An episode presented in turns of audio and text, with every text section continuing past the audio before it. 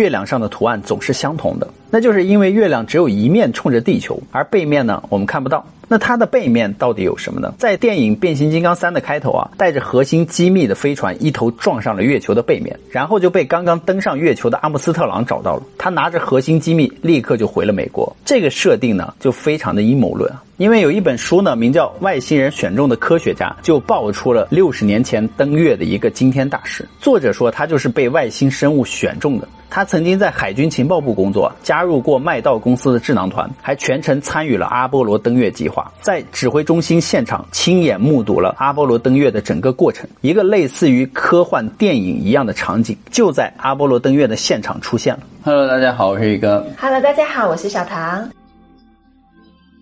人们通常把月球背面呢叫做月之暗面，叫它暗面只是通俗的一个说法，不是说它真的是黑色的。因为太阳的光线是能够照到月球的背面的，特别是当月球转向太阳的时候，当它运转到太阳和地球之间的时候，它的背面是非常亮的。所以天文学家一般称月球的背面为远面，大家叫它暗面是有两层意思啊。一层意思是当航空器运行到远面的时候呢，和地球无线电的联系就会被阻断；另外一层意思就是有点阴谋论了。因为在一九五九年前，苏联的月球三号探测器第一次围绕着月球转了一圈，拍回了月球背面的真容。大家把照片放大之后，突然发现了一个奇特的地方，那就是图上居然有一个类似于方形建筑的东西。这下人们都坐不住了，难道说月球的背面有地球以外的生命在那里吗？于是各种想象的语言就来了。有人说那是外星生物的基地，也有人说是外星飞船，各种说法都有。于是呢，月之暗面的说法就广为人知了。所以这里面的暗也是一语双关啊，既是未知世界的暗，又是真相被掩盖的暗。为了揭开真相呢，我们讲一个故事。在二零一五年啊，一本书叫做《外星人选中的科学家》，这本书就爆料出了六十年前登月的一个惊天大事。作者呢，名叫威廉·汤普金斯，他曾经在海军情报部工作，当过麦道公司的高级技术人员，加入麦道公司的智囊团，还全程参与了阿波罗登月任务，为阿波罗设计了控制台。他还在控制中心的现场亲眼目睹了阿波罗登月的整个过程。他出生在洛杉矶啊，打小就对机械很感兴趣，而且记忆力超群，可以说是自带天才光环。在十几岁的时候，他突然对军舰发生了兴趣，于是他就仔细的参观了几次啊加州的长滩港的航空母舰和巡洋舰之后，他凭借着记忆就画出了图纸，甚至没有去参观的地方呢，他都能够准确的想象出来。就这样，他自己制作出了自己第一个舰队，还是五十艘军舰模型组成的舰队。这些模型都是按照六百比一的比例准确完成的。而他的爸爸呢，对儿子的天赋很自豪，就把其中的几只漂亮的模型啊摆到了自己的商店的橱窗里面，于是就引来了记。者的采访，结果这一下没想到惹来了麻烦，因为当时呢正是二战时期，海军情报部看了《洛杉矶时报》呢这个报道，又鉴定了当做的这个模型，就产生了怀疑，就怀疑他们家可能是有军事间谍，因为模型上有雷达呀，还有武器啊，甚至鱼雷等等装置，都位置非常的精准，比例也是很精确的。那么这些在当时都是军事机密啊，一个十几岁的半大小子，没有任何的军事经验，他怎么可能做出这么精准的模型呢？在一九四二年的一天，汤家就冲进来一大群人啊，把家里翻了个遍。带头人的表情复杂，就拿着从阁楼上找到的一叠军舰图纸，就问他说：“这是你画的吗？”汤就紧张的点了点头啊。就这样，十七岁的汤姆啊，稀里糊涂的就当上了海军，参与了各种高度机密的海军项目。比如设计和测试各种新型的飞机等等，因为保密协议，他在自己的书里对这段海军的生涯的描写并不多。在海军服役了四年之后，汤就退役，直接进了麦道公司，就是飞机和武器的一个研发公司。汤的履历一进到公司呢，就被收编进了公司的高级智囊团里面。进入这个团队之后，他就发现有点不对劲，因为所有的成员都跟他一样，有着特殊天赋的超群记忆。而智囊团的顾问之一呢，当时就是大名鼎鼎的爱因斯坦。在一九四五年，智囊团接到了一个高度机密任务，麦道要和贝尔实验室合作开发一项被称之为耐克宙斯的系统工程。这是美国最早的防空系列飞弹项目呢，是由国会拨款。在智囊团开会的时候呢，汤才知道耐克宙斯并不是为了抗衡苏联而开发了这套防空系统，他居然是为了防备另外一个可怕的敌人。那这个敌人是谁呢？外星生物。因为军方一直有和外星生物接触，至于接触到了什么程度呢？他根本不知道，因为他当时的等级不够嘛。但是他突然发现啊，自己在工作当中得到了一项新的技能，就是在他的脑子里面突然就接收到了一些信息和图像。比如，当他和同事们在做项目的时候啊，突然会接收到一些和手上项目相关的信息，而这些信息呢，都是极其超前的，在当时没有任何人会考虑到的问题。当后来和同事一聊，发现同事们都有类似的现象，有的能接收到的信息，有的能直接可以在脑子里看到图像。不过，这种沟通的方式是单向的，他们没有办法跟外星生物主动联系，也没有办法提问。难道是外星生物选择了他们这一群人吗？通过这样的方式而把外星的技术传授给他们吗？当时他们正在设计一个小部件，他和同事吉姆呢就一前一后接受了相同的信息，那个信息就告诉他们要把计算机微型化，微型到什么程度呢？的微小到可以进入血液里面，这样就可以解决人类许多的医疗难题，类似于纳米机器人嘛。比如说胳膊断了呀，这个微型机器就可以控制人体修复出一条胳膊出来。他倒抽了一口凉气啊！难道当时的外星科技已经发展到这种程度了吗？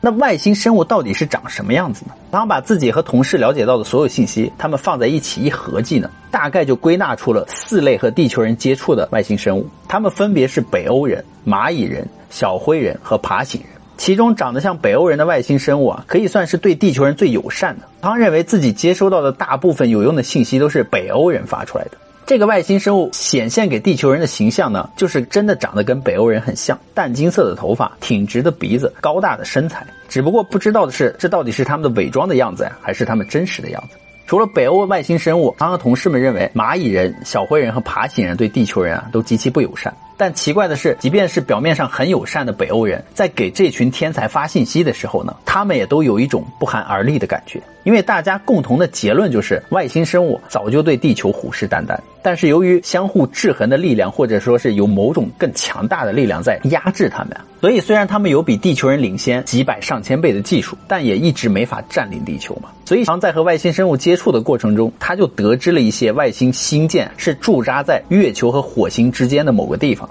到地球上来的这些都是大飞船上派出来的小探测器，就很像是航空母舰上起飞的侦察机一样。最可怕的是，唐和同事们从外星生物给他们的这些信息和零散的图像里面，就了解到了外星生物在银河系已经控制和经营了大约有六十颗星球，而外星生物的终极目的是控制地球。在此之前，外星生物还是需要人类配合完成一些基础的建设和铺垫工作。所以，唐和队友们都非常的紧张，谁也摸不清外星生物的计划。大家都着急着想完成啊耐克宙斯防御计划，不过计划比不上变化，耐克宙斯计划居然被叫停了。表面的原因是因为国防部停止了拨款，连智囊团呢同时也被解散了。那么后背的原因呢，细思极恐。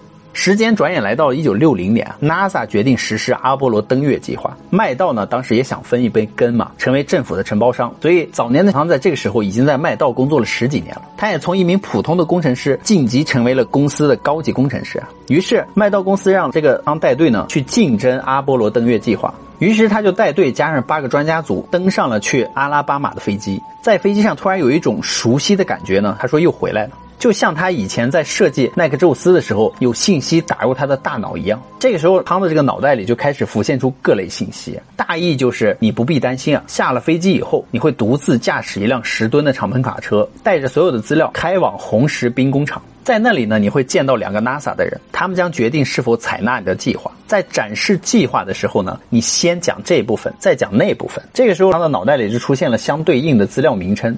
而他得到这样的指导之下呢，下了飞机之后，果真 NASA 就为他设计好了一辆重十吨的敞篷卡车，只能开着卡车到了红石兵工厂。红石兵工厂就是美国最大也是最机密的军事基地之一。一路畅通来到了一栋大楼，在这里他就见到了科克德布斯博士和来自于德国的导弹专家，当时的冯布劳恩。他曾经就是德国最著名的 V2 火箭的总设计师，他就按照之前打进他脑袋里的那个信息，开始一步一步的讲解如何实施阿波罗计划。四个小时的演讲结束之后，看到了两位听众眼里发光啊，他就知道他成功了。就这样，他顺利拿到了 NASA 的合同，为阿波罗设计了三十九号发射控制台。在一九六九年，阿波罗十一号来到了月球轨道着陆舱，顺利的就把两名宇航员呢送到了月球的表面宁静之海。其实这是月球上的一个环形山啊！这时，在控制大厅的所有人都清清楚楚地听到了阿姆斯特朗的第一句话。他说：“上帝啊，你们是不会相信的，这些东西太大了，这里还有巨大的飞船。”然后阿姆斯特朗就把镜头对准了环形山。他呢，当时在控制大厅的电视荧幕上，赫然就看到了六个巨大的金字塔状的建筑，而大厅里的人这个时候全都惊呆了，静默无声。不过这一幕呢，公众并没有在电视上看到，因为这段录像呢被中情局就列为了最高机密。这也就是著名的阿姆斯特朗登月之后的两分钟信号中断的时间。人们普遍的就认为啊，突然断播肯定有猫腻。他在他的回忆录里面就确认了这一点。当阿波罗十二号执行抛弃登月舱这个环节的时候，登月舱被扔出来的时候，撞到了月球的表面那一瞬间，居然月球像叮的那么一声铃铛一样的震动起来。因为登月舱上还装了一个地震仪啊，地震仪当时就显示月球的表面居然有震动，而且震动持续了将近一个小时才停止。这当时就让宇航员们很傻眼。这种情况就很像我们拿着一个铁锤去敲一个空心的金属球的反应。如果是实心的球体，响声和震动应该短暂又微弱嘛，它不会持续很久。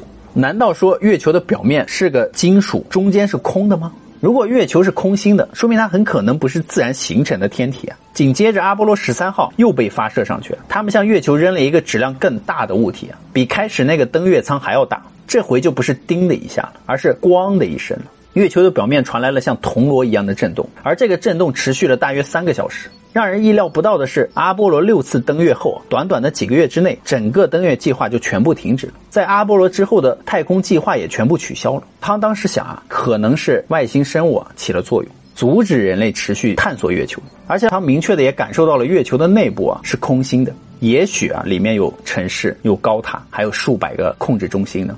这有可能就是外星生物阻止人类进一步探月的原因，不想让人类过早的知道更多的秘密。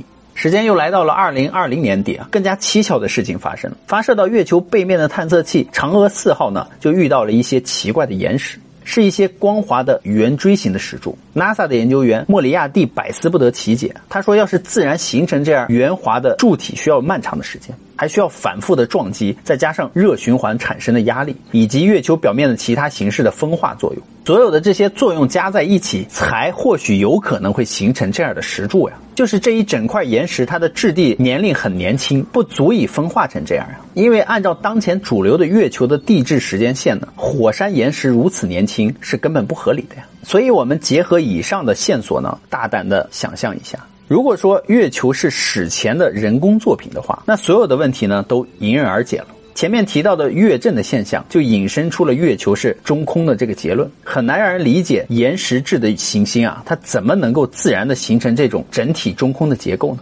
也因为月球的岩石的外壳金属成分含量比地球要高，它的钛金属含量是地球的约十倍。还有月球的背面解释不了的人造石柱，再加上书中的爆料，月球上看到的飞船等等，都仿佛在说月球呢就是人造的空心星球。那么在二零二二年呢，美国国会举办了第一次公开的 UFO 听证会，曾经许多的脑洞幻想都纷纷的在这里报告了出来。听证会上呢，五角大楼公开承认了 UAP。这是 UFO 的另一个称呼，叫不明航空现象，而且也承认了这些不明飞行物可能对美国的国家安全造成威胁。公开听证会之后啊，有闭门听证会，估计是有更厉害、更真实的东西在里面，但是没有对外公开。随着解密进程的慢慢的推进呢，也许啊会有更多的故事被带入到现实当中。所以大家觉得呢？好了，故事呢宇哥就讲完了。以上呢我们当故事听听就好，未经证实的事情不要太当真哦。好啦，我们今天的视频就到这，别忘了宇哥与小唐的视频是每三天更新一期哦。别忘了订阅关注宇哥与小唐的频道哦，拜拜，拜拜。